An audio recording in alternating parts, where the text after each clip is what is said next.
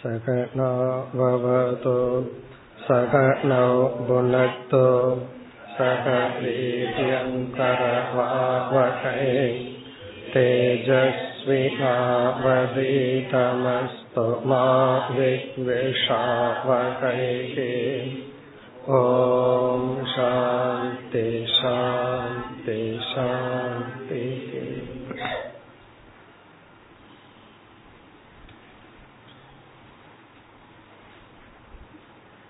முப்பத்தி இரண்டாவது ஸ்லோகம். இத்யுக்த்வா சயதும் விப்ரஹ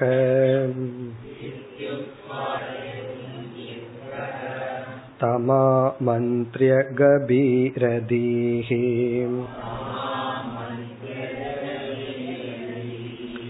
வந்திதோப்யர்ச்சிதோ ராஜ்ஞாம் யயோ ப்ரீதோ யதாகதம்.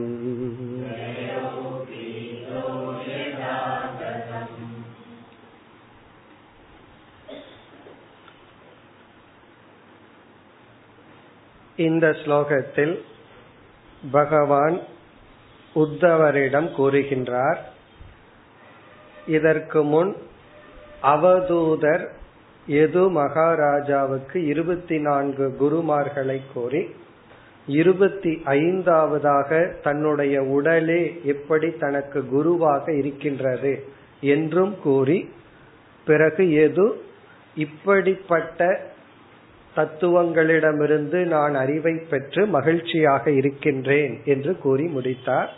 இப்ப சென்ற ஸ்லோகத்தில் எது மகாராஜாவினுடைய சொல் உபதேசம் முடிவடைகின்றது. கடைசி 2 ஸ்லோகங்களில் பகவான் முடிவுரை செய்கின்றார்.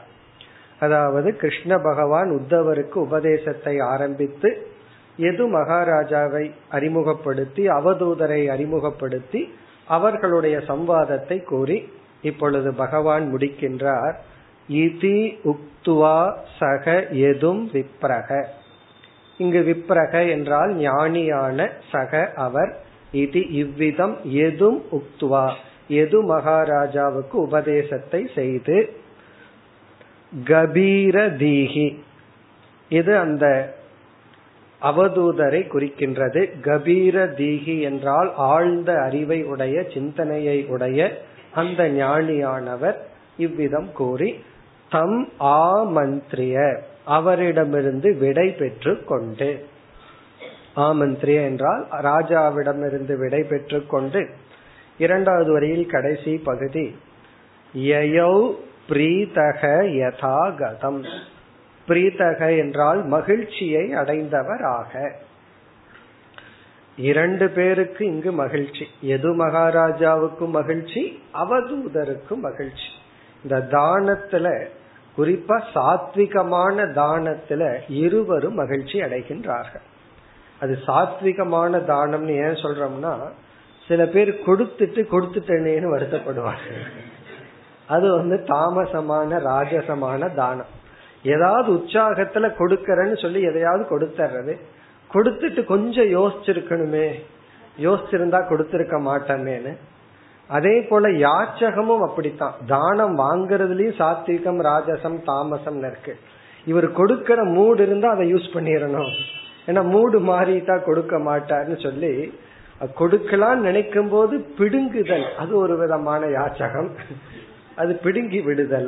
அப்படி இல்லாமல் சாத்விகமான தானமாக இருந்தால் கொடுப்பவரும் மகிழ்ச்சி அடைகின்றார். அதான் பிரீதக. இங்க கொடுக்கிறதுங்கிற இந்த இடத்துல ஞானத்தை கொடுத்தல், அறிவை கொடுத்தல். பிரீதக உண்மையிலேயே வாங்கியவர்களை விட கொடுப்பவர்களுக்கு தான் அதிக மகிழ்ச்சி. அதை கொடுக்கறதுல ஒரு மகிழ்ந்து பழகிவிட்டால் அதுல ஒரு அதிக மகிழ்ச்சி இருக்கு. வாங்குறவங்க பொருள் கிடைச்சதுன்னு ஒரு விதத்துல மகிழ்ச்சி அடைஞ்சாலும் வாங்குற ஸ்டேட்ல இருந்தனேன்னு ஒரு துக்கம் வரலாம், நான் வாங்குற நிலையில இருந்தனே அப்படின்னு சொல்லி. ஆகவே ஒரு துயரம் கலந்த ஒரு சுகம் வாங்குறவங்களுக்கு, கொடுக்கிறவங்களுக்கு முழுமையான சுகம். அதான் பிரீதக மகிழ்ச்சியை அடைந்த. அது எப்பொழுது மகிழ்ச்சினா, நம்ம கொடுப்பது பயன்பட்டு விட்டால் அதிக மகிழ்ச்சி. ஒருத்தருக்கு ஒன்ன கொடுக்கறோம், அதை வாங்கிட்டு பயனடையவில்லைன்னா மகிழ்ச்சி இல்லை. அப்படி எது மகாராஜா இந்த அறிவை வாங்கி பயனடைந்தார் என்று உணர்ந்த அவதூதர் மகிழ்ந்து யதாகதம் என்றால் வந்த வழியே சென்றார். யதாகதம்னா எப்படி வந்தாரோ அப்படி போனார். பிறகு ராஜாவால இவர் எப்படி மரியாதைக்கு உட்படுத்தப்பட்டார்? வந்திதக அபியர்ச்சிதக ராஜ்ஞா, ராஜாவால் எது மகாராஜாவால் வந்திதகன சொற்களால் புகழப்பட்டு, அபியர்ச்சிதகன வணங்கப்பட்டு. இந்த சொற்கள் எல்லாமே அவதூதரை விளக்குகின்ற சொற்கள். அதாவது அவருக்கு இவ்விதம் உபதேசம் செய்து இப்படிப்பட்ட அவதூதர் வந்திதக ராஜ்ஞா, ராஜாவால் ஸ்துதி செய்யப்பட்டு, அபியர்ச்சிதக வணங்கப்பட்டு, இவர் வந்த வழியே சென்றார். இனி கிருஷ்ண பகவான் கடைசி ஸ்லோகத்துல இந்த அறிவை கேட்ட நம்முடைய முன்னோர்கள் அனைவரும் பயனடைந்தார்கள். எது மகாராஜா மட்டுமல்ல, என்ன பண்ணியிருப்பார் எது மகாராஜா? இந்த அறிவை எழுதி வச்சிருப்பார் அல்லது வருங்கால சந்ததிக்கு சொல்லி இருப்பார். அப்படி இதை கேட்ட அனைவரும் பயனடைந்தார்கள் என்று இந்த அத்தியாயத்தையும் இந்த கருத்தையும் கிருஷ்ண பகவான் நிறைவு செய்கின்றார். 33வது ஸ்லோகம். அவதூத வச ஸ்ருத்வா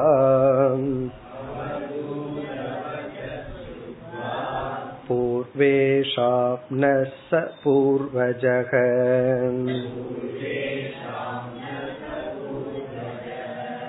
சர்வசங்க விநிர்முக்தஹ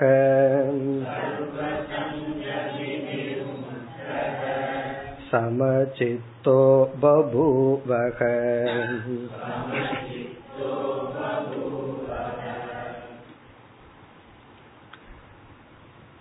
அவதூத வச்ச்ருத்வா, இந்த அவதூதருடைய உபதேசத்தை கேட்டு. இங்க 24+1 25 குருமார்கள் சொல்லி அதுல என்னென்ன பண்புகள் வேல்யூஸ் எல்லாம் உபதேசம் செய்தாரோ, ஆத்ம ஞானத்தையும் உபதேசம் செய்தார், பண்புகளையும் உபதேசம் செய்தார்.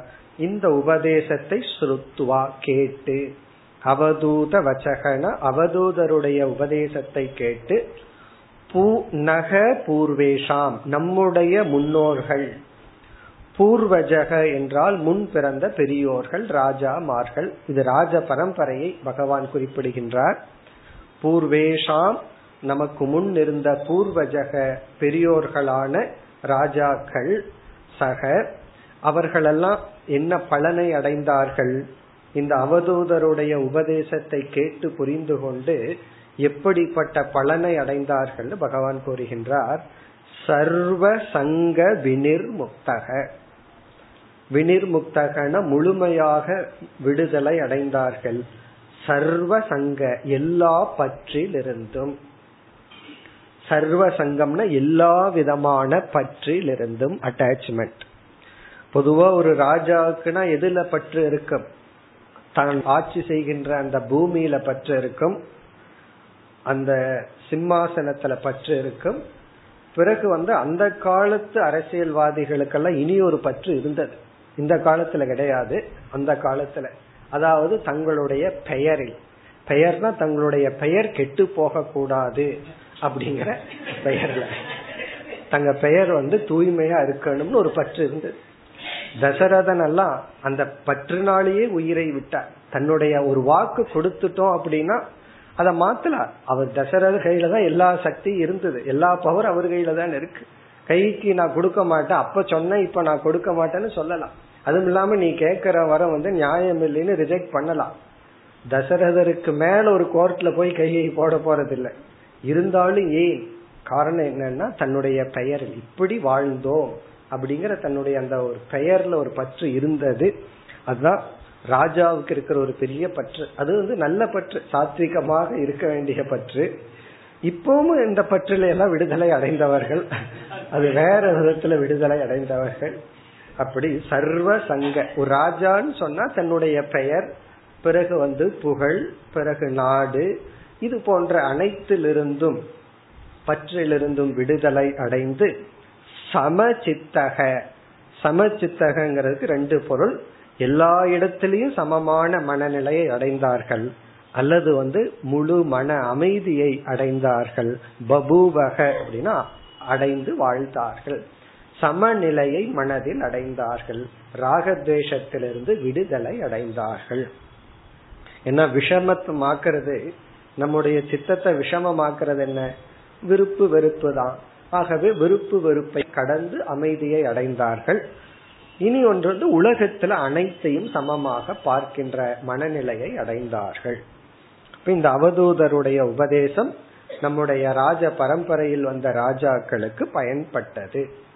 இப்ப இத்துடன் இந்த அத்தியாயம் முடிவடைகின்றது, அவதூதருடைய விசாரமும் முடிவடைகின்றது.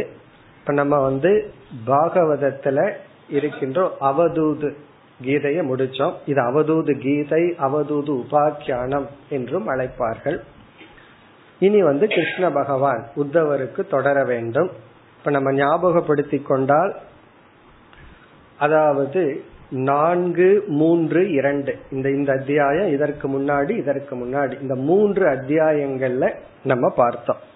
குறிப்பா உத்தவ கீதையில 2வது அத்தியாயம், உத்தவ கீதையினுடைய 2வது அத்தியாயத்துல அவதூது கீதை, அவதூது உபாக்கியானம் ஆரம்பமாச்சு.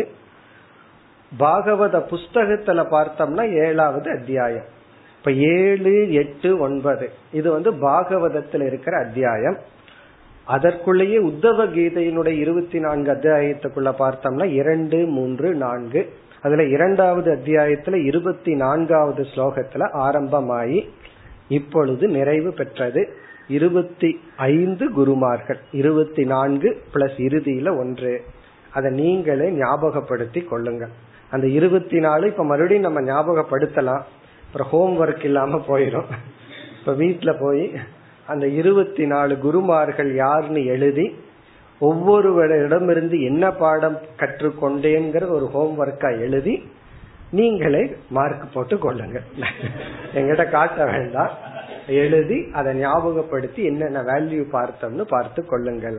இனி நாம் உத்தவ கீதையினுடைய 5வது அத்தியாயம், பாகவதத்துல 10வது அத்தியாயத்திற்கு செல்லலாம். அடுத்த அத்தியாயத்தினுடைய முதல் ஸ்லோகம், மயோதிதேஷ்வவஹிதக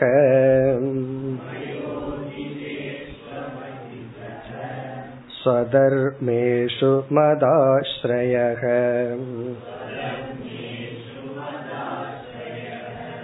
வர்ணாஶ்ரமகுலாச்சாரம்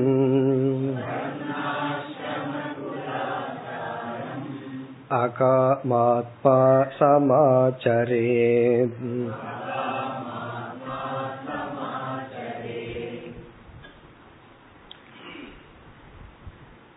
இங்கு உத்தவருடைய கேள்வி எதுவும் இல்லை, பகவானே ஆரம்பிக்கின்றார்.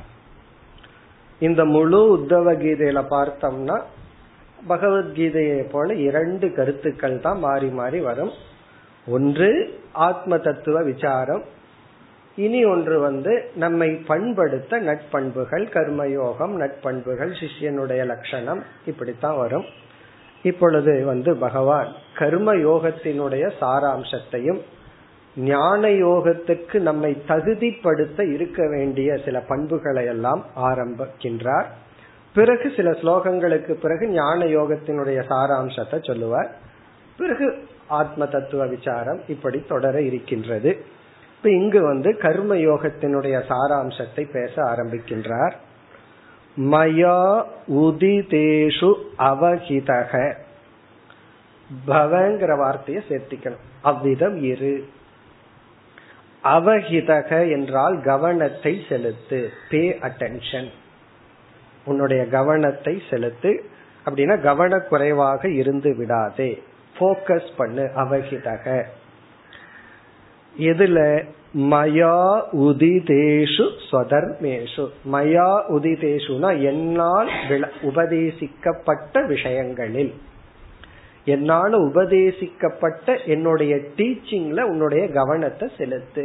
Pay attention in my teaching. மயா உதிதேஷு இதற்கு சொல்ற விளக்க ஆசிரியர்கள் எல்லாம் என்ன சொல்கிறார்கள், பகவான் எங்க சொல்லியிருக்கார், எங்கு பேசியுள்ளார் என்றால், பகவான் முதல்ல வேத ரூபமாக பேசியுள்ளார். வேதத்துல அதுவும் முதல் பகுதியில தர்மத்துல, தர்மத்தை வேதம் பேசுகின்ற இடத்தில் பகவான் பேசியுள்ளார்.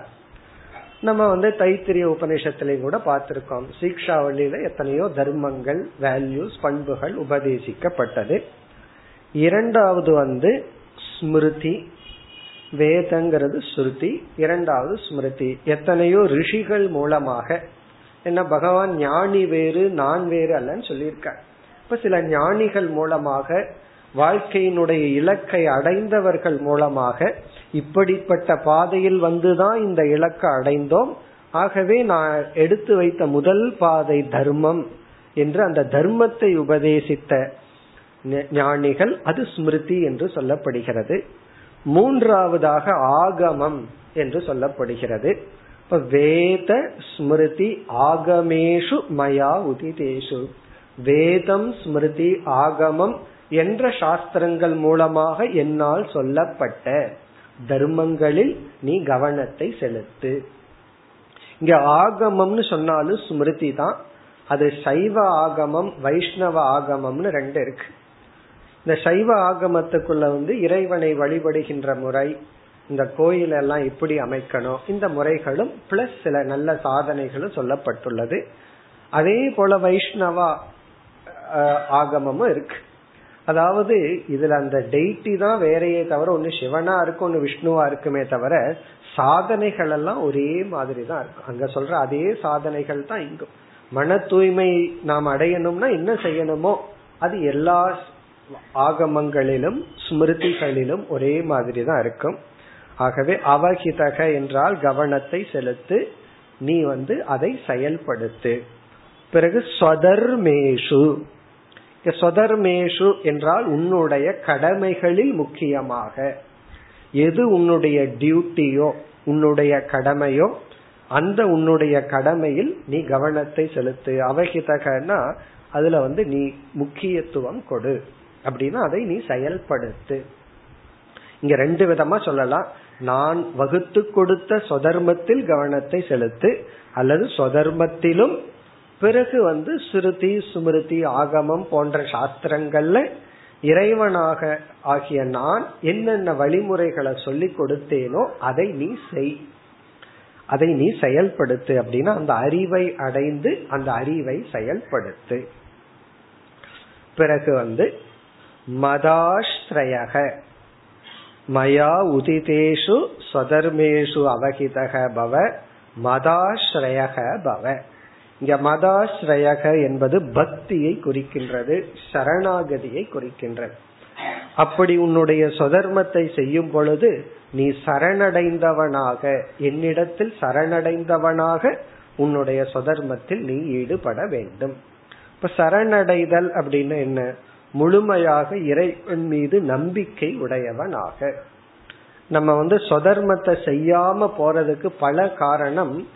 சொதர்மத்தை நம்ம செஞ்சு நம்ம கடமையை நம்ம செய்யறோம், செஞ்சா அதற்கு தகுந்த பலன் நமக்கு வராம போயிருமோன்னு ஒரு பயம். பல பேர் கடமையிலிருந்து தவறுவதற்கு இது ஒரு முக்கிய காரணம். பல காரணம் இருக்கு, ஒரு முக்கிய காரணம் நம்ம நம்ம டியூட்டியை நம்ம பண்றோம், அவங்கவுங்க டியூட்டிய செய்யறதில்ல. அப்படி இருக்கும்போது நான் மட்டும் செய்யறதுனால என்ன பலன்? ஒரு கவர்மெண்ட் ஆபீஸ்ல ஒருத்தர் மட்டும் வேலை செய்யறாருன்னு வச்சுக்கோமே, அவருக்கு அந்த வேலை செய்யற உற்சாகம் ஏன் குறையுதுன்னா மத்தவங்க யாரும் வேலை செய்யறது இல்ல, அப்ப நான் மட்டும் செய்யும் பொழுது நான் ஏமாளி, நான் ஏமாந்துருவேன்னு ஒரு எண்ணம். அதே போல வீட்டுல நான் என்னோட டியூட்டி மட்டும்தான் செய்யணுமா, நீ உன் வேலையை செய்யறது இல்லையே, காரணம் என்ன? இந்த எண்ணம் பகவான் மீது உள்ள ட்ரஸ்ட் இல்லை. நம்மளுடைய கடமைக்கான பலன் நமக்கு பகவான் கொடுப்பார். நம்ம டியூட்டியை நம்ம செஞ்சோம்னா அது மற்றவங்க செய்யறாங்களோ இல்லையோ அது கிடைக்கும். அதான் ஆஸ்ரயகன்னா இறைவன் மீது நம்பிக்கை வைத்து கர்ம பலனை பகவான் கண்டிப்பாக கொடுப்பார் என்ற நம்பிக்கையுடன் சரணடைந்து நம்முடைய கடமையை செய்ய வேண்டும். இனி ஒரு பொருள் கடமையை செய்யறதுக்கு கொஞ்சம் சக்தி வேணும். அந்த சக்தியை பகவானிடமிருந்து எடுத்து கொண்டு மேலான ஒரு லட்சியத்துக்கு போகணும்னா அதிக பலம் நமக்கு தேவை. இப்ப நம்மளுடைய கடமையை செய்யறதே பெரிய விஷயம், தர்மத்தை பின்பற்றுவது மிக கடினமானது. அதற்கு என்னிடத்தில் சரணடைந்து என்னுடைய சக்தியை பெற்று உன்னுடைய கடமையை செய்து, பிறகு வர்ண ஆசிரம குல குலாச்சாரம் அகாத்மா சமாச்சரே. சமாச்சரேத்னா நன்கு செய்வாயாக. இந்த பகவான் வகுத்து கொடுத்த தர்மம் எந்த விதத்தில் பிரிவுபட்டுள்ளது அதை சற்று விளக்கி பகவான் கூறுகின்றார். வர்ண ஆசிரம குல ஆச்சாரம். வர்ண ஆச்சாரம் என்றால் நம்ம எப்படிப்பட்ட ஜாப்ல இருக்கோம், அதாவது வியாபாரம் பண்ணிட்டு இருக்கிறோமா, அல்லது யாரு கீழே வேலை செஞ்சிட்டு இருக்கிறோமா, அல்லது கவர்மெண்ட் ஜாப்ல இருக்கிறோமா, அது வர்ணம். இங்க வர்ணம்ங்கிறது பிறப்பில் இருக்கிற ஜாதியை குறிப்பதில்லை, ஜாப் நம்முடைய செயலை குறிக்கின்ற, அதாவது நம்ம எப்படிப்பட்ட செயல்ல இருக்கிறோம். ஆசிரமம் என்றால் லைஃப் ஸ்டைல், மாணவனா இருக்கிறமா, இல்லறத்துல இருக்கிறமா, ரிட்டையர்ட் ஆகி இருக்கிறமா, அல்லது சன்னியாச ஆசிரமத்துல இருக்கிறமா. பிறகு குலம் என்றால் ஒவ்வொரு குடும்பம், ஒவ்வொரு குடும்பத்திலயும் சில ஆச்சாரம் இருக்கு, ஒவ்வொரு குடும்பமும் சில தர்ம காரியங்களை செய்து கொண்டு வருவார்கள். அவங்க அவங்க குல தெய்வத்துக்கு ஏதாவது பண்றது, அல்லது சொல்லுவார்கள் எங்க குடும்பத்திலிருந்து இந்த ஒரு ட்ரஸ்ட நடத்திட்டு வர்றோம், அல்லது இந்த அறக்கட்டளையை நடத்துறோம், எங்க குடும்பம் இந்த கிராமத்துக்கு இதை பண்ணும், இந்த சேவை பண்ணும், இப்படி எல்லாம் குல தர்மம் இருக்கு. அதையையும் பின்பற்றி கொண்டு, இந்த வேதாந்தம் எல்லாம் படிச்சுட்டு குலதெய்வ கோயிலுக்கு போலாமான்னு ஒருத்தர் கேட்டாரு. நம்ம வேதாந்தம் ரொம்ப படிச்சுட்டோம், நம்ம குலம் நம்ம ஜாதி அந்த கோயிலுக்கு போலாமான்னா பகவான் போ சொல்ற. குலாச்சாரம், நீங்க குலதெய்வ கோயிலுக்கு செல்லுங்கள், அந்த ஊர் மக்களுக்கு என்ன செய்யணுமோ அதையெல்லாம் செய்யணும். ஏன்னா நம்ம வேதாந்தம் படிச்ச அறிவு விவகாரத்துல போய் குழப்பி விடக்கூடாது. வேதாந்தம் படிச்சுட்டு குலதெய்வத்துக்கு கொஞ்சம் நல்லா போய் நல்லது செய்யணும். அப்படி குல ஆச்சாரம், இந்த குலதெய்வத்தை வழிபடுதல், நம்ம குலத்துல ஏதாவது நல்லது இருந்தா அதை பின்பற்றணும். அதையும் கொஞ்சம் புரிஞ்சுக்கணும். நல்லது இருந்தா எங்க தாத்தா அவரை கொலை பண்ணாரு, எங்க முப்பாத்தா அவரை கொலை பண்ணாருன்னு சொல்லி சில பரம்பரையா அதை பண்ணிட்டு வருவார்கள். அந்த மாதிரி இருந்தா அதை விட்டுட்டு நல்லது ஏதாவது குலத்துல செய்திருந்தால் அதை பின்பற்ற வேண்டும். இப்ப வர்ண ஆசிரம குல ஆச்சாரம், அவரவர்களுடைய சூழ்நிலைக்கு தகுந்த மாதிரி சுதர்மத்தை எப்படிப்பட்டவனாக இருந்து செய்ய வேண்டும். அகாத்மா சமாச்சரே. சமாச்சரேத்துனா அவைகளை நன்கு செய்ய வேண்டும். ஆக்ஷன் லெவல்ல பர்ஃபெக்டா இருக்கணும். ஏதோ ஏனோ தானோன்னு இல்லாம, விருப்பம் இல்லாம, ஸ்ரத்தை இல்லாம, அறகுறையா செய்யக்கூடாது. அகாத்மாங்கிறது பாவனை, வைராகியத்துடன் கர்ம யோகியாக இருந்து நீ செயல்பட வேண்டும். அகாத்மா காமாத்மா என்றால் இவைகளையெல்லாம் காமிய கர்மமாகவும் செய்து விடலாம். நம்முடைய கடமையையே காமிய கர்மமா மாத்தலாம். என் பையனை நல்லா படிக்க வைக்கிறேன், எதற்குனா அப்பொழுதுதான் என்ன பாத்துக்குவான், அப்பொழுதுதான் பின்னாடி என்ன கவனிச்சுக்குவான்னு சொன்னா அது பையனை படிக்க வைக்கிறதால அது ஒரு இன்வெஸ்ட்மெண்ட் மாதிரி ஆயிரும், பிசினஸ் பண்ற மாதிரி ஆயிரும். அந்த எதிர்பார்ப்புகள் எல்லாம் இல்லாம என்னுடைய கடமையை நான் செய்கின்றேன். இந்த ஜீவனை பகவான் எனக்கு அளிச்சிருக்கார், என்னால என்ன செய்ய முடியுமோ அதை செய்யறேன், அவ்வளவுதான். அவன் செய்யறது செய்யாது அவனுடைய விருப்பம், எனக்கு இறைவன் கொடுக்கறத கொடுத்துருவார். இப்படி அகாத்மா, அதாவது எதிர்பார்ப்புடன் செய்யாமலும், அல்லது எனக்கு புலனின்பம் வேண்டும்ங்கிற உலகத்துல கிடைக்கிற புலனின்பத்திற்காகவும் கடமைகளை தர்மத்தை பின்பற்றாமல் வைராகியத்துடன், இந்த உலகத்துல வைராகியத்தை அடைஞ்சு ஒரு வைராகியாக இருந்து இவைகளை செய்ய வேண்டும். உடனே ஒரு சந்தேகம் வரலாம், வைராகியத்தை அடைஞ்சிட்டு இதெல்லாம் எதற்கு செய்யணும், எதுக்கு குல தர்மத்தை பின்பற்றணும், வர்ண ஆசிரம தர்மம் எல்லாம் எதற்குனா, நாம் இங்க சொல்ற வைராகியம் பூர்ண வைராகியம் அல்ல, அல்ப வைராகியம். நமக்கெல்லாம் வைராகியம் அல்பமா தான் ஆரம்பிக்கும், எடுத்த உடனே முழுமையா வராது. அந்த வைராகியத்தை பூர்ணமாக்கி கொள்ள கர்மயோகம். கர்மயோகம் பண்றதுக்கே கொஞ்சம் வைராகியம் வேணும். கொஞ்சம் வைராகியம் இருந்தா தான் வைராகியத்தை வளர்த்தி கொள்ள முடியும். முமுட்சுத்துவத்தை வளர்த்தி கொள்ள முடியும். இதெல்லாம் ஏற்கனவே நம்ம கிட்ட கொஞ்சம் இருந்தால் அந்த கொஞ்சம் வைராகியத்தை வைத்துக்கொண்டு வைராகியத்தில் நிலை பெறுவதற்காக, பற்றின்மையை அடைவதற்காக, மோட்சத்துல நாட்டத்தை அடைவதற்காக நீ என்ன செய்ய, உன்னுடைய கடமைகளை செய், நான் வகுத்து கொடுத்த தர்மாச்சாரத்தை பின்பற்று.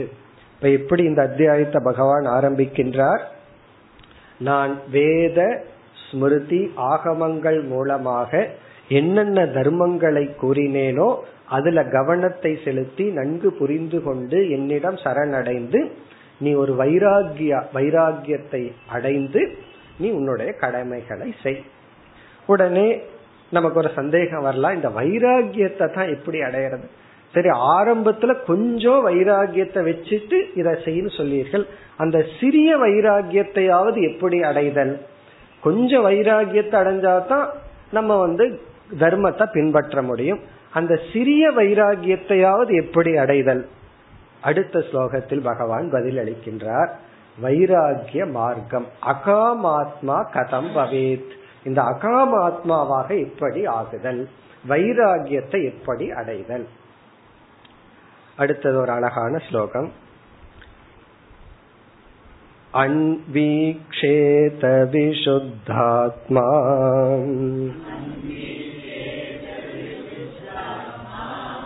தேகி நாம் விஷயாத்மனாம் குணேஷு தத்வத்யானேன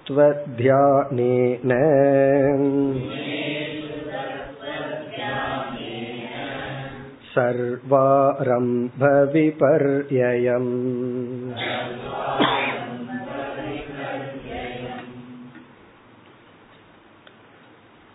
வைராகியம் என்கின்ற ஒரு விதமான மன பக்குவத்தை எப்படி அடைதல்?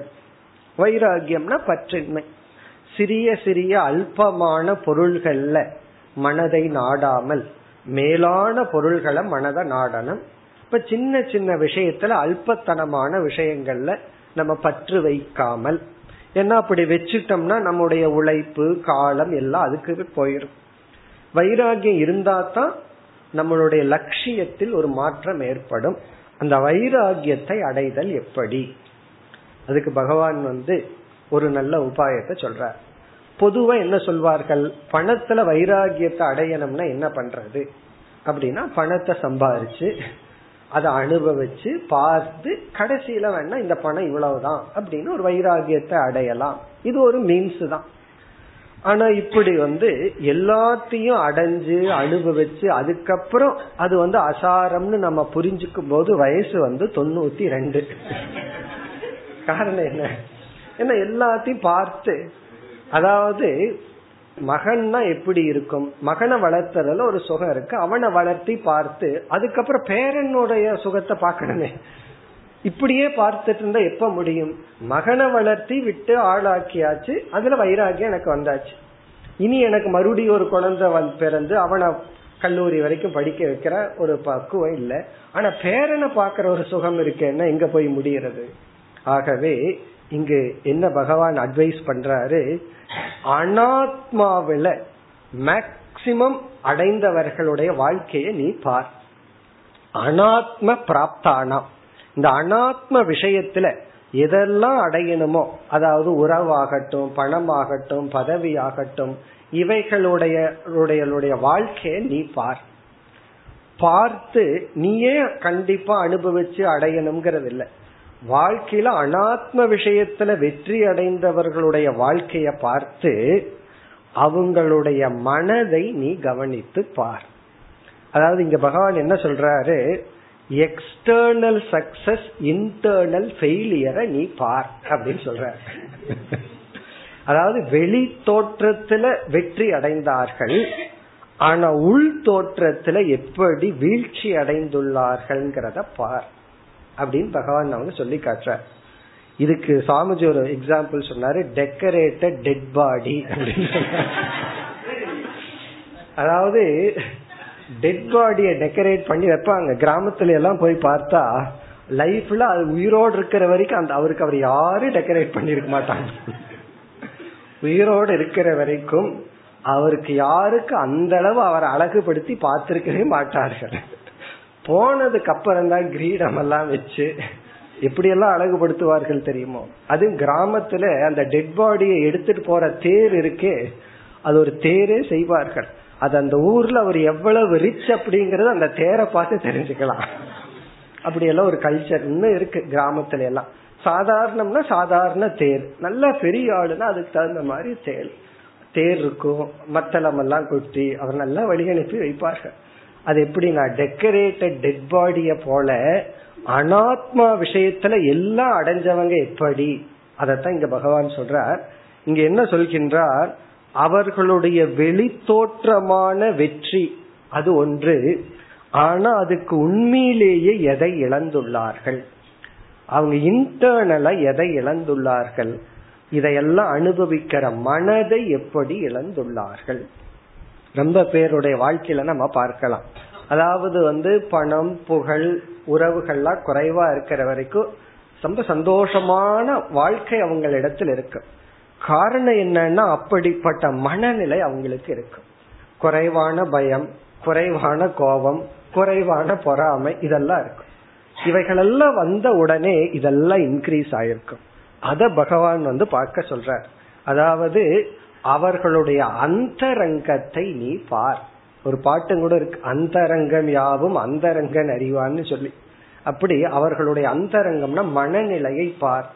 எதை இழந்து இவைகளை அவர்கள் பெற்றுள்ளார்கள். ஒருத்தர் சொல்லலாம், நான் ஒரே ஒரு பொய் தானே சொன்னேன், பொய் சொல்லி இவ்வளவு பணத்தை சம்பாதிச்சிட்டேன்னு. அவனை பொறுத்த வரைக்கும் அவன் என்ன இழந்தாங்கிறது அவனுக்கு தெரியாது. உன்னை இழந்துதான் இவர்கள் இதை பெற்றுள்ளார்கள். இந்த ஸ்லோகத்துல அனாத்ம விஷயத்தில் லட்சியத்தை அடைந்தவர்கள் வெளி தோற்றத்தில் வெற்றியை அடைந்துள்ளார்கள். வெளியில பார்த்தா அதுவும் இல்லாம உலகம் எல்லாம் அவர்கள் அப்படித்தான் சொல்லும், சக்சஸ்ஃபுல் பர்சன் சொல்லும். அதை நீ பார்த்து, ஆனால் அவர்களை அறியாமல் அவர்கள் எதையெல்லாம் இழந்துள்ளார்கள் என்பதை பார். அப்படி பார்த்த அப்படின்னு சொன்னா அவர்களுடைய லாஸ் என்னன்னு நீ பார்த்தீனா உனக்கு அவர்கள் எதை கெயின் பண்ணாங்களோ அதுல வைராக்கியத்தை அடைவாய். இவ்வளவையும் நீ கெயின் பண்ணி இந்த காஸ்டுக்கு தான் நீ கெயின் பண்ணன்னு சொன்னா எனக்கு இந்த கெயின் வேண்டாம், இதை இழந்துதான் நீ இதை அடைந்தா என்றால் எனக்கு இந்த பொருள்கள் வேண்டாம். அப்போ அவர்கள் அடைந்த சுக சாதனம், அதே சமயத்தில் அவர்களுடைய மனநிலையை பார்.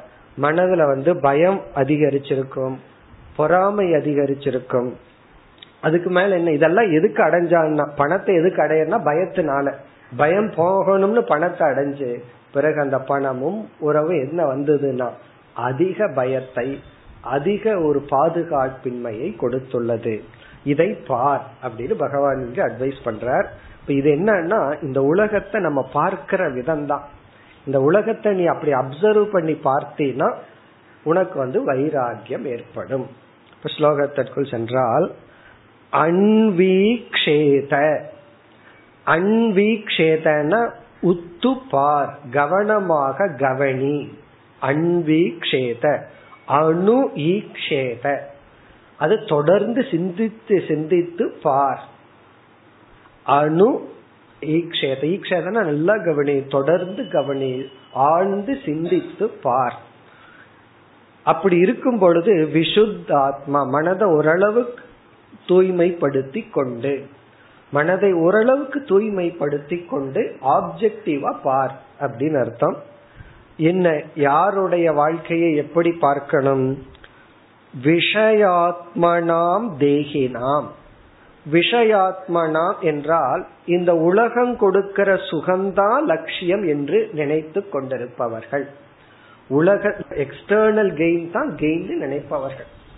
விஷயாத்மனாம் விஷயம்தான் லட்சியம், ஆத்மா என்று இருப்பவர்கள் தேகினாம் அப்படிப்பட்ட மனிதர்கள்.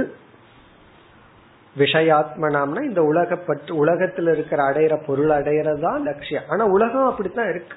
உலகம் ஒருத்தனுக்கு எது சக்சஸ்னு வச்சிருக்கிற ஸ்கேலே அதுதான். பிறகு குணேஷு தத்துவ தியானேன, இதெல்லாம் அவர்களை பகவான் வர்ணிக்கின்றார். அனாத்மா விஷயத்தை நாடி செல்பவர்களை குணேஷுன விஷயங்களில், இன்பத்தை கொடுக்கின்ற விஷயங்களில், குணேஷு சுக விஷயேஷு தத்துவ தியானேன, தத்துவம்னா அதுதான் இலக்கு, அதுதான் உண்மை என்று நினைத்து கொண்டிருப்பவர்கள், அதுவே அவர்களுடைய தியானம். அப்படிப்பட்டவர்கள் தான் எந்த பொருள் எங்க கிடைக்கும்னு சொல்லுவார்கள். எந்த இன்பத்தை கொடுக்கிற பொருள் எங்க கிடைக்கும் நமக்கெல்லாம் தெரியாது, அவங்ககிட்ட போய் தான் கேட்டு தெரிஞ்சுக்கணும். அல்லது இப்பதான் அந்த தத்துவ தியானம் இன்டர்நெட்டே பண்ணுது, உள்ள போனோம்னா என்ன எங்க எல்லாம் கிடைக்கும் அதெல்லாம் சொல்லி கொடுத்துறது. இப்ப தத்துவ தியானேனா அந்த இன்பத்தை கொடுக்கிற பொருளையே நினைச்சு நினைச்சு அதை அடையிற மார்க்கம் என்ன, எப்படி அடைதல், எப்படி இன்பத்தை அடைதல், அப்படி நினைத்து கொண்டிருப்பவர்கள் சர்வாரம்ப விபர்யம். சர்வ ஆரம்பம்னா வெளி தோற்றமாக அவர்கள் அடைந்த அனைத்து கோல் அச்சீவ்மெண்ட். சர்வ ஆரம்பம்னா அவங்களோட கெயின் அச்சீவ்மெண்ட். வெளி தோற்றத்துல பகவான் ஒத்துக்கிறாரு, அது அச்சீவ்மெண்ட் தான். விபர்யம்னா அது தலைகீழாக இருப்பதை பார். வெளி தோற்றத்தில் இருக்கிற அச்சீவ்மெண்ட் தலைகீழா இருக்கிறத நீ கவனி. இங்க ஒரு பாரடாக்ஸ் சொல்றார் பகவான். அதாவது வெளி தோற்றத்துல பார்த்தா தே ஆர் கெயின்ட், பட் கொஞ்சம் மனச பார்த்தோம் அப்படின்னா they are not gain, they are lost. அப்படி வெளி தோற்றத்தில் இருக்கின்ற தலைகீழாக இருக்கின்ற தன்மையை பார். விபர்யம்னா உள்டான்னு சொல்ற, தலைகீழா இருக்கிறத பார். சர்வாரம்பம்னா அவங்க வாழ்க்கையே தலைகீழா இருக்கிறத பாருன்னு சொல்ற. தலைகீழா இருக்கிறத பார் அப்படின்னு சொன்னா அவங்க வெளி தோற்றத்துல வெற்றி அடைந்தவர்கள், அவங்களுக்குள்ளே அப்படித்தான் இருக்கும். நான் வெற்றி அடைஞ்சிட்டேன்னு நினைத்து கொண்டிருப்பார்கள், நான் அடைய வேண்டியதை அடைஞ்சிட்டேன், நீ எல்லாம் இப்படி இருக்கிற பாரு, நான் எப்படி இருக்கிற பாருன்னு சொல்லி அது வேற, கர்வம் வேற.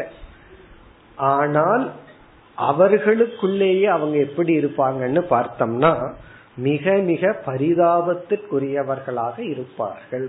அத ஞானினாலதான் அதை அப்ரிசியேட் பண்ண முடியும், அல்லது வைராகியனால அப்ரிசியேட் பண்ண முடியும். அதை பார்த்து அவர்களுடைய அச்சீவ்மெண்ட் உன்னுடைய லட்சியம் அல்ல என்று புரிந்து கொள். வைராகியத்தை அடைய வேண்டும். சில சமயங்கள்ல நாம என்ன இழந்திருக்கிறோம்ங்கிறதும் கூட நமக்கு தெரியாது. அது தெரிஞ்சதுனாவே பகவான் நமக்கு ஏதோ வழிவகுக்கிறார் அர்த்தம். ஏன்னா அடுத்த ஸ்டெப்புக்கு போயிடலாமே, அதை தெரியாம வச்சுக்குவார் பகவான். அதே சமயத்துல அடைய வேண்டியதை அடைஞ்சிட்டம் அப்படிங்கிற ஒரு பொய்யான ஒரு உணர்வையும் கொடுத்து விடுவார் பகவான். கொடுத்து விடுவார்னா இவன் இப்படி வாழ்ந்தா அவனுக்கு அப்படி கிடைக்கும், அதான் நியதி. ஒரு கவர்மெண்ட் ஆபீசர் ஒருத்தர் இருந்தார், பியூன் ஒருத்தர் ரொம்ப அன்பா அவருக்கு வேலை செஞ்சிட்டு இருந்தார். ஒரு காலத்துல இது நடந்த நிகழ்ச்சி. இவர் இவரோட பையனுக்கு ஸ்கூலுக்கு கொண்டு போய் விடுறது, இதெல்லாம் பியூன் அவ்வளவு அன்பா செஞ்சிட்டு இருந்தார். இவருக்கு ரொம்ப பிடிச்சு போச்சு அவரை. உடனே இவருக்கு டிரான்ஸ்பர் ஆனன்னு தெரிஞ்ச உடனே இவருக்கு சர்ப்ரைஸா இந்த டிவிஎஸ் 50 மாதிரி ஏதாவது ஒரு 20,000 ரூபாய் கொடுத்து ஏதாவது வாங்கி கொடுக்கலான்னு மனசுல நினைச்சிருந்தார். ஒரு டிரான்ஸ்பர் ஆனன்னு தெரிஞ்ச உடனே இவரோட பியூனோட ஆட்டிடியூடே மாறிடுது. கால் மேல கால் போட்டு உட்கார்றது, அவர் அவமதிச்சு பேசுறது, வேலை செய்யறது இல்லை. அப்பதான் இவருக்கு ஒரு ஷாக்கிங்கா போச்சு. இவ்வளவு நாளா இவன் செய்தது அன்பின் அடிப்படையில் அல்ல, நம்ம கிட்ட பவர் இருக்கு, காரிய சாதிக்கலான்னு செஞ்சதுக்கான்னு சொல்லிட்டு பிறகு பேசாம அவனுக்கு கான்டாக்ட் கேரக்டர் குட்ன்ட்டு போயிட்டார். இவர் அவன் என்ன இழந்தான்னு அவனுக்கே தெரியாது. அப்போ இவன் நினைச்சிட்டு இருந்தான், நாம ஏன் இனிமேல் இவருக்கு சர்வீஸ் பண்ணணும், அன்பா செய்யணும். காரணம் என்ன, இவர் தான் போக போறாரு. ஒரு மாசம் ஒழுங்கா செஞ்சிருந்தா இவன் என்ன கெயின் இவனுக்கு கிடைச்சிருக்கும், அதே இவனுக்கு தெரியாது. இவனுக்கு தெரியாமையே வந்தது, இவனுக்கு தெரியாமையே போச்சு. அப்படித்தான் சில அனாத்ம லாபம் எல்லாம் நமக்கு என்ன லாபம், அனாத்ம லாபம் வந்திருக்கும். ஆத்ம லாபம் சொன்னா நமக்கு கிடைக்கிற சில உண்மையான பலன், அது நமக்கு தெரியாமலேயே அந்த பலன் நம்மை விட்டு செல்லும். அதத்தான் இங்க பகவான் சொல்றார். இது ஒரு அழகான சொல், சர்வ ஆரம்ப விபர்யம். சர்வாரம்ப விபர்யம்னா அவர்களுடைய அச்சீவ்மெண்ட் எல்லாமே தலைகீழா இருக்கிறதாக அன்வீக்ஷேத, நீ கவனிப்பாயாக, உத்து நோக்குவாயாக. அவன் அவனை புகழ்ந்து சொல்லிட்டு இருக்கும் போது நம்ம வந்து ஐயோ பாவம்னு நினைச்சிட்டு இருக்கணும். ஆனா அவன் இவனை பார்த்து நினைச்சிட்டு இருப்பான், நீ ஐயோ பாவம்னு நினைச்சிட்டு இருப்பான். காரணம் என்ன, நீ தான் மெட்டீரியலா ஒண்ணுமே கெயின் பண்ணலையே, பொருள் அளவுல நீ ஒன்னும் சாதிக்கலையே என்று நினைப்பான். பொருள் அளவுல சாதிக்கிறதும் சாதிக்காததும் நம்மோட கையில் அல்ல, அது பகவானுடைய பிராரப்த கர்மம். இப்ப ரெண்டு பேரும் ஒரே வயதுல ஒரே இன்வெஸ்ட்மெண்ட் போட்டு வர்றாங்க, ஒருத்தன் கோடி கணக்குல டேர்ன் ஓவர் பண்றான், ஒருத்தன் லட்ச கணக்குல பண்றான். இத வந்து நம்ம ரெண்டு பேர்த்தினுடைய உழைப்பு ஒன்றுதான். இத நம்ம எப்படி எடுத்துக்கணும், இறைவன் எனக்கு இவ்வளவு போதும்னு முடிவு செய்துள்ளார், இறைவன் வந்து எனக்கு இவ்வளவு போதும்னு முடிவு செய்துள்ளார்னு எடுத்துக்கணும். இந்த கோடிய பார்த்து லட்சம் வந்து பொறாமப்படக்கூடாது. அதத்தான் இங்க பகவான் சொல்ற, நீ வந்து அத ஒரு பெருசா பார்க்காத. இப்ப இந்த ஸ்லோகத்தினுடைய சாராம்சம் அனாத்ம லாபம் லாபம் அல்ல, அதுதான் சாராம்சம். அனாத்மாவில என்ன லாபத்தை அடைஞ்சாலும் லாபம் அல்ல. பிறகு எது லாபம்னா மென்டல் மெச்சூரிட்டி, மனதுக்கு கிடைக்கிற ஒரு சக்தி தான் லாபம். நம்ம மனதிலிருந்து ஒரு பயம் போயிருந்துச்சுன்னு சொன்னா அதுதான் பெரிய லட்சியம். ஒரு பொறுமை கொஞ்சம் வளர்ந்திருந்தது, சிந்திக்கிற திறன் கொஞ்சம் அதிகமாயிருந்தது, இறைவனை மீது கொஞ்சம் ஒரு பக்தி வளர்ந்திருந்தால் இதுதான் ரியல் கெயின். அப்ப தெய்வீக சம்பத்து நமக்கு கிடைக்கிறது தான் ரியல் சம்பத், ரியல் வெல்த். மற்றதெல்லாம் வந்து வெல்த் அல்ல.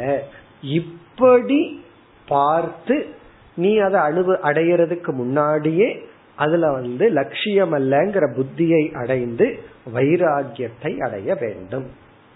இப்ப இந்த ஸ்லோகம் வந்து வைராகியத்தை இப்படிப்பட்ட சிந்தனையின் மூலமாக அடைய வேண்டும். அதனாலதான் 4 பேர்த்துடைய வாழ்க்கைய பார்க்கிறது. இந்த ஹிஸ்டரி வந்து நமக்கு ஞானத்தை கொடுக்கும். ஹிஸ்டரிங்கிறது பெஸ்ட் சப்ஜெக்ட். ஆனா ஸ்கூல்ல வந்து ஹிஸ்டரி அப்படிங்கறது ஒண்ணுக்குமே உதாரணமா படிக்கிற சப்ஜெக்டா இருக்கு, இல்ல ஒரு டிகிரி வேணுங்கிறவங்க போட்டுக்கிற சப்ஜெக்டா இருக்கும். ஆனா அப்படி அல்ல, ஹிஸ்டரி தான் நமக்கு ஞானத்தை கொடுக்கும். பழைய ரொம்ப ஹிஸ்டரியா இருக்கலாம், அல்லது நமக்கு முன் வாழ்ந்து கொண்டிருந்தவர்களுடைய ஹிஸ்டரியா இருக்கலாம். அதை பார்த்து நீ வைராகியத்தை அடைந்து கொள். மேலும் அடுத்த ஸ்லோகத்தில் பகவான் வைராகிய உபாயத்தையே பேசுகிறார். வைராகியத்தை அடையிறதுக்கு மீண்டும் ஒரு திங்கிங், மீண்டும் ஒரு சிந்தனையை பகவான் கொடுக்கின்றார். 3வது ஸ்லோகம், சுப்தஸ்ய விஷயா லோகஹ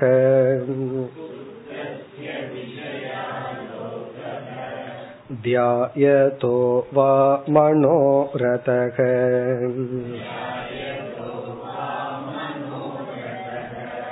நானாத்மகத்வாத் விபலஹ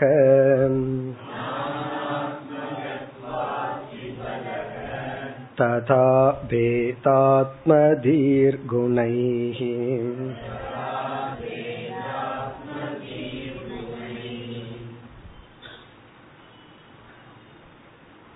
வெளி தோற்றத்தில் நாம் என்னென்ன வெற்றிகளை அடைந்தோமோ, அது புகழாகலாம், பொருளாகலாம், உறவினர்களாகலாம், வீடாகலாம், அவைகளையெல்லாம் பகவான் இங்கு 2 பொருள்களுக்கு ஒப்பிடுகின்றார்.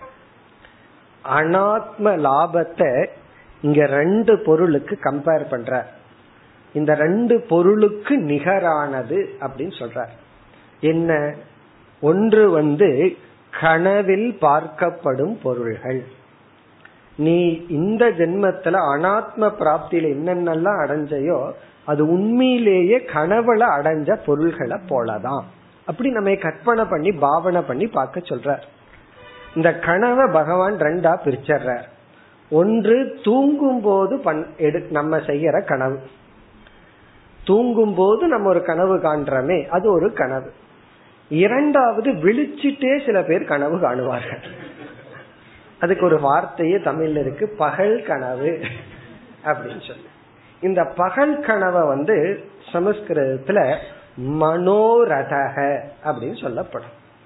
மனோரதகனா பகல் கனவு. இவர் உட்கார்ந்துருப்பார், உட்கார்ந்துட்டு எங்கன்னா ஏதோ ஒரு நாளைக்கு ஒரு 100 ரூபா டேர்ன் ஓவர பிசினஸ்ல உட்கார்ந்துட்டு இருப்பார். கனவுல எங்க இருப்பார் அப்படின்னு சொன்னா ஒரு 2-3 கோடி ரூபாய்க்கு டேர்ன் ஓவர மாதிரி கனவு கண்டுட்டு இருப்பார். ஏதாவது ஒரு கனவு. இப்படி அப்படின்னு கனவு கண்டுட்டு இருக்க. ரொம்ப பேர்த்துக்கு பொழுது எப்படி போகுது தெரியுமோ, இப்படித்தான் மனோரதத்துலதான் ஏதாவது ஒரு கற்பனை, ஒரு கனவு. அந்த கனவுல அந்த நேரத்துக்கு ரொம்ப நல்லா இருக்கும், ஒரு விதத்துல நல்லது. அந்த கனவு இவர்களுக்குள்ள இருக்கிற ராகத்வேஷம் எல்லாம் குறைச்சிருது. அட்லீஸ்ட் கனவுல சில வாசனைகளை எக்ஸாஸ்ட் ஆகி போகுது. இவன் கனவுல என்ன பண்ணிடுறான், கனவுனா பகல் கனவுல இவனா உட்கார்ந்துட்டு ஏதோ கற்பனை பண்ணிட்டு இது கிடைச்சாச்சு, இது கிடைச்சா இப்படி இருக்கும், இங்க போற மாதிரி அங்க போற மாதிரி, இது கற்பனை. யாரையாவது ஒன்ன பார்த்துட்டு அவரு மாதிரி இவர் கனவு கண்டுக்குவார். இப்படி கனவு கண்டு கண்டு இவன் ஒண்ணு அடைஞ்சிருக்கார். அந்த பொருளினுடைய காலம் எவ்வளவு நேரம்னா, இவர் அந்த கனவு இருக்கிற மூடு இருக்கிற வரைக்கும் தான், அந்த கனவு மூடு இருக்கிற வரைக்கும் தான் அந்த ஒரு சுகம். ஆனா இந்த கனவு ஏன் மனிதர்கள் காண்கின்றார்கள்? ஒரு சுகம் வரலைன்னா செய்ய முடியுமா? அப்போ கனவு பகல் கனவு இவர்களுக்கு ஒரு இன்பத்தை கொடுக்குது. இன்பத்தை கொடுக்கறதுனாலதான மணிக்கனவுல அந்த கனவுல இருக்கிறார்கள். எதை அடைய விரும்புறமோ அதை அடைஞ்சிட்டதாக ஒரு கனவு கண்டு சந்தோஷமா இருக்கிறது. காரணம் என்ன? அந்த இன்பம் கிடைக்குது. இப்ப இங்க ஒரு விசாரம் நடக்குது. அந்த விஷயம் இவர்களுக்கு இன்பத்தை கொடுத்துதா? இல்லைன்னா கிடையாது, பொய் தான், இது கற்பனை தான். அப்ப இந்த இன்பத்தை கொடுத்தது யாருன்னா விஷயம் அல்ல, விருத்தி. விருத்தினா அந்த எண்ணமே. அது நம்ம கிட்ட இருக்கிற மாதிரி ஒரு கற்பனை பண்ணுனாவே நமக்கு இன்பம் கிடைக்குது. இங்க பகவான் என்ன சொல்றார், உண்மையிலேயே நீ அடைஞ்ச பொருளுமே அந்த பொருள் உனக்கு கொடுக்கல, அது உனக்கு இருக்குங்கிற எண்ணம் தான் உனக்கு இன்பத்தை கொடுத்திருக்கு. ஆகவே எந்த ஆப்ஜெக்டுமே உனக்கு இன்பத்தை கொடுக்கல, அந்த பொருளெல்லாம் உனக்கு இருக்கு, உன்னுடையது அப்படிங்கிற ஒரு கற்பனை, அந்த எண்ணம் தான் உனக்கு இன்பத்தை கொடுத்திருக்கு. சில ப்ராப்பர்ட்டி நம்மளதுன்னு நினைச்சிட்டு இருப்போம். அது யாராவது நம்ம தாத்தா அப்ப வேற யாராவது பேர்ல எழுதி வச்சிருப்பாங்க, அது நமக்கு தெரியாது, அது உயிர்ல தான் இருக்கும், அது போனதுக்கு அப்புறம் தான் தெரியும். ஆனா இது என்னடுதுன்னு நினைச்சிட்டு அவரே சந்தோஷமா இருந்துட்டு இருப்போம். ஆனா உண்மையிலேயே அது நம்முடையது அல்ல. ஒரு பொருள் நம்முடையது அல்லதாக இருந்தாலும் அது நம்முடையதுங்கிற தாட் இருக்கே, அதுதான் இன்பத்தை கொடுக்கு. ஞானிக்கு சாமிஜி சொல்வார் ஆல் ஸ்டார் ஹோட்டல் அப்படின்னு சொல்லி, அப்படியே மேல படுத்துட்டு பாத்துட்டு இருப்பாராம், எல்லாமே என்னுடையதுன்னு ஒரு கற்பனை. அது பொய்யாகவே இருந்தாலும் அது பெரிய கற்பனைங்கிறதுனால பெரிய சுகத்தை அவர் அடையிறார். அது உண்மையா பொய்யாங்கிறது வேற விஷயம். அப்படிங்க பகவான் சொல்ற விஷயம் உன்னுடைய எண்ணம் தான் உனக்கு இன்பத்தை கொடுக்குது, பாதுகாப்ப கொடுக்குது, பொருள்கள் கொடுப்பதில்லை. காரணம் என்னன்னா, கனவுல இருக்கிற பொருளும் உனக்கு இன்பத்தை கொடுக்குது, பகல் கனவுல இருக்கிற பொருளும் இன்பத்தை கொடுக்குது, நீ உண்மையிலேயே சம்பாதிச்சிருக்கிற பொருள் இன்பத்தை கொடுக்குது. பொருள்கள் எல்லாமே ஒண்ணுதான். கனவுல இருக்கிறது கொஞ்ச நாள் இருக்கு, பகல் கனவுல இருக்கிறது கனவை விட அதிகம். இந்த உண்மையான கனவு காண்கிறோமே, அது விஞ்ஞான ரீதியா சில நிமிடங்கள் தான் சொல்றாங்க, சில செகண்ட் சொல்றாங்க. நம்ம பல மணி நேரம் கனவு கண்ட மாதிரி இருக்குமா? ஆனா உண்மையிலேயே எங்க மானிட்டர்ல பார்த்தா அந்த நேரம் ஒரு நிமிடம் அரை நிமிடம் தான் இருக்குமா? அப்போ அரை நிமிடத்துல எத்தனையோ காலம் வாழ்ந்த மாதிரி கனவு காண்றோம். பகல் கனவு தான் உண்மையிலேயே அதிக நீடிக்கிற கனவு. இவருக்கு ஆஃப் டேவே போயிரும், அல்லது ஃபுல் டேவே போயிரும், சில பேருக்கு சில மாசங்களே போயிரும் பகல் கனவுலயே. இப்போ அந்த நேரம், அப்போ அந்த பொருள் அவ்வளவு நேரம் இருந்திருக்கு. அதே போல இவர் சம்பாரிச்சு வச்சிருக்காரு, அது இன்னும் கொஞ்சம் அதிக நாள் இருக்க போகுது விஷயம். அப்ப விஷயங்கள் இருக்கலாம், எவ்வளவு காலம் வேணாலும் இருக்கலாம். அந்த விருத்தி தான் இவர்களுக்கு இன்பத்தை கொடுக்கின்றது. இதை நீ உணர்ந்து ஜாகிரத அவஸ்தையில் இருக்கிற விஷயங்களும் பகல் கனவிலும் உறங்கும் போது இருக்கும் கனவிலும் இருக்கும் விஷயத்தை போலதான். அது இருந்தாலும் ஒரு கால் அது என்னுடையது அல்லங்கிற எண்ணம் வந்துட்டா எனக்கு துக்கம் வந்துடும். அதனாலதான் பட்டினத்தார் போன்றவர்களுக்கெல்லாம் செல்வத்தினுடைய நிலையாமைய தெரிஞ்ச உடனே துக்கம் வந்துச்சு, ஒரு வைராகியம் வந்துச்சு. அது செல்வம் அவங்களோடதா இருந்தாலும் இப்போ இது என்னுடையது அல்ல, நிலையற்றது அப்படிங்கிற அந்த எண்ணம் தான் நமக்கு முக்கியம். அதை இங்கு பகவான் குறிப்பிடுகின்றார். இப்ப இந்த ஸ்லோகத்தின் சாராம்சம், நாம் நிஜ வாழ்க்கையில் ஜாகிரத அவஸ்தையில் அடைந்த அனைத்து பொருள்களும், உறக்கத்தில் வந்த கனவில் அடைந்த பொருள்களுக்கும் அல்லது பகல் கனவில் அடைந்த பொருள்களுக்கும் சமம். காரணம் என்ன? இந்த மூன்று பொருள்களும் இன்பத்தை கொடுக்கவில்லை. இந்த பொருள்கள் நிமித்தமா வந்த எண்ணங்கள் தான் நமக்கு இன்பத்தை கொடுத்தது. ஒருவன் பொருளை இல்லாமல் அறிவினாலேயே நான் ஒரு ரிச் பர்சன், நானே அனைத்துங்கிற அறிவை அடைந்து விட்டால் அவன்தான் உண்மையான செல்வந்தன். இதெல்லாம் எதற்குனா வைராகியத்திற்காக. இதெல்லாம் பகவான் நம்ம கொஞ்சம் இன்டியூஸ் பண்ணி விடுறார், எப்படி திங்க் பண்ணணும்னு சொல்லி கொடுக்கிறார். இதை வச்சுட்டு நம்ம திங்க் பண்ணணும். இதெல்லாம் நமக்கு சிந்திக்க தூண்டுகின்ற ஸ்லோகங்கள். முதல் வரியில் பார்த்தால் சுப்தஸ்ய விஷயாலோகஹ. சுப்தஸ்ய தூங்கிக் கொண்டிருப்பவனுடைய விஷய ஆலோகஹ. விஷயாலோகம்னா அவனுடைய உலகம், தூங்கிக் கொண்டிருப்பவனுடைய உலகம். இவன் அதை பார்க்கிறான், அதை பார்த்து சந்தோஷப்படுறான். இங்கேயும் நம்ம எப்படி உதாரணத்தை எடுத்துக்கணும்னா இன்பத்தை கொடுக்கிற உலகம். சில பேர் தூங்கும் போதும் கூட நரகத்தை தான் கனவு காணுவார்கள். அல்லது பகல் கனவு சில பேர் பாசிட்டிவா இருக்காது, நல்லா இருந்துட்டு இருக்கு, இதெல்லாம் போயிட்டா என்ன ஆகிறதோன்னு பகல் கனவு காணுவார். அப்போ பகல் கனவும் கூட தான் அடிபடுற மாதிரி, 4 பேர் தன்னை அடிபடுற மாதிரி தான் கனவு காணுவான். அட்லீஸ்ட் பகல் கனவுலையாவது இவன் 4 பேர்த்த அடிக்கிற மாதிரி கனவு காண மாட்டான். அப்படி இல்லாமல் பாசிட்டிவ் பகல் கனவு, பாசிட்டிவ் ட்ரீம், அப்படி இங்க பார்த்துக்கணும். இப்ப சுப்தஸ்ய விசயா லோக, உறங்கிக் கொண்டிருப்பவனுடைய தெளிவான உலகம். தியாயதோவா மனோரதக. மனோரதக தியாயதக. மனோரதகன பகல் கனவு, தியாயதகன எண்ணிக்கொண்டிருப்பவன், அதாவது பகல் கனவை கண்டு கொண்டிருப்பவன்.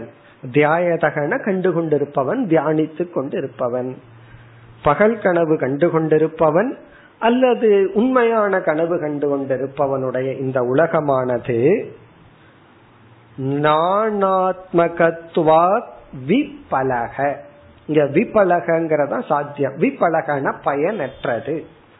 அதாவது பகல் கனவு கண்டு கொண்டிருப்பவனுடைய உலகம் பயனற்றது, உறங்கும் பொழுது கனவு கண்டு கொண்டிருப்பவனுடைய உலகம் விபலக. பலம்னா பிரயோஜனம், விபலகன பயனற்றது. காரணம் என்னன்னா நானாத்மகத்வாத், அது வெறும் ஒரு புளூராலிட்டி, வெறும் இருமைதான், வேற்றுமைதான். அது வெறும் இருமை மட்டும், இருமை சொரூபமாக மட்டும் இருப்பதனால் அது விபலக. ததா அவ்விதம் வேதாத்மதீஹி குணைஹி. இங்க குணகன்னு ஒரு சொல் இருக்கு, கடைசி சொல் குணைஹி. அதுக்கு முற்றிலும் வேறொரு பொருள். குணைஹின இந்திரியைஹி, இந்திரியங்கள்னு பொருள். இந்திரியங்களால், குணைஹின இந்திரியங்களால், வேதாத்ம தீஹின பார்க்கப்படுகின்ற துவைத உலகமானது. இங்க தீஹினா நோஷன், வேதாத்ம என்றால் துவைதம். இந்திரியங்களால் பார்த்து அனுபவிக்கப்படுகின்ற இந்த உலகமானதும் விபலக, அசாரம், பயனற்றது. இது ஒரு எக்ஸ்ட்ரா டைமுக்கு இருக்குமே தவிர இது நிலையானது அல்ல, அல்லது நம்முடைய லட்சியம் அல்ல. இப்ப பேதாத்ம தீஹி, பேதாத்மகன துவைதம், தீஹின நோஷன், குணைஹின இந்திரியங்களால் அனுபவிக்கப்படுகின்ற இந்த துவைத புத்தியானது, அந்த துவைத புத்திக்கு விஷயமாக இருக்கின்ற பொருள்களானது பயனற்றது. இந்த 3 ஸ்லோகத்துல பகவான் வைராகியத்தை முன்னிட்டு பேசியுள்ளார். நீ உன்னுடைய கடமைய செய், வைராகியாக இருந்து கடமைய செய். வைராகியத்தை எப்படி அடைதல்லாம், இந்த உலகத்துல என்னென்னலாம் ஒருத்தன் அச்சீவ் பண்ணியிருக்கானோ, அது அவன் ஒரு பெரிய ஒரு ஸ்டார் ஆயிருக்கலாம், ஸ்போர்ட்ஸ்லயோ பிலிம் இண்டஸ்ட்ரியிலோ ஏதோ ஒரு இண்டஸ்ட்ரியில பெரிய ஆளா இருக்கலாம். ஆனா அவனுக்குள்ள போய் பார்த்தோம்னா எவ்வளவு சின்ன ஆளா இருக்காங்கிறது நமக்கு தெரியும். வெளியே வெற்றி அடைஞ்சிருக்கு, ஆனா அவனுக்குள் எவ்வளவு ஒரு தோல்வி, அவனுடைய மனது எவ்வளவு சுருங்கி துயரப்பட்டு உள்ளது. இதை நீ பார்த்தால் அந்த அந்த எக்ஸ்டர்னலா பார்த்து அந்த ஒரு கிளாமர் ஒன்னு அட்ராக்ட் பண்ணதே, இதே மாதிரி கார் வாங்கணும், இதே மாதிரி ட்ரெஸ் பண்ணணும், இதே மாதிரி வீடு வாங்கணும், இதே போல புகழ் அடையணும், இதெல்லாம் உனக்கு லட்சியமாக இருக்காது. இதெல்லாம் பார்த்தா இதெல்லாம் பகவான் அவனை கொடுத்து ஏமாத்தி இருக்கார், அப்படி நீ புரிந்து கொள்வாய் என்று வைராகியத்துக்கு சொன்னார். இனி மேலும் இந்த பண்புகளை எல்லாம் பகவான் அடுத்த ஸ்லோகத்திலும் கூற போகின்றார். அடுத்த வகுப்பில் பார்ப்போம். ஓம் பூர்ணமத பூர்ணமிதம் பூர்ணாத் பூர்ணமுதச்யதே பூர்ணஸ்ய பூர்ணமாதாய பூர்ணமேவாவசிஷ்யதே. ஓம் சாந்தி சாந்தி.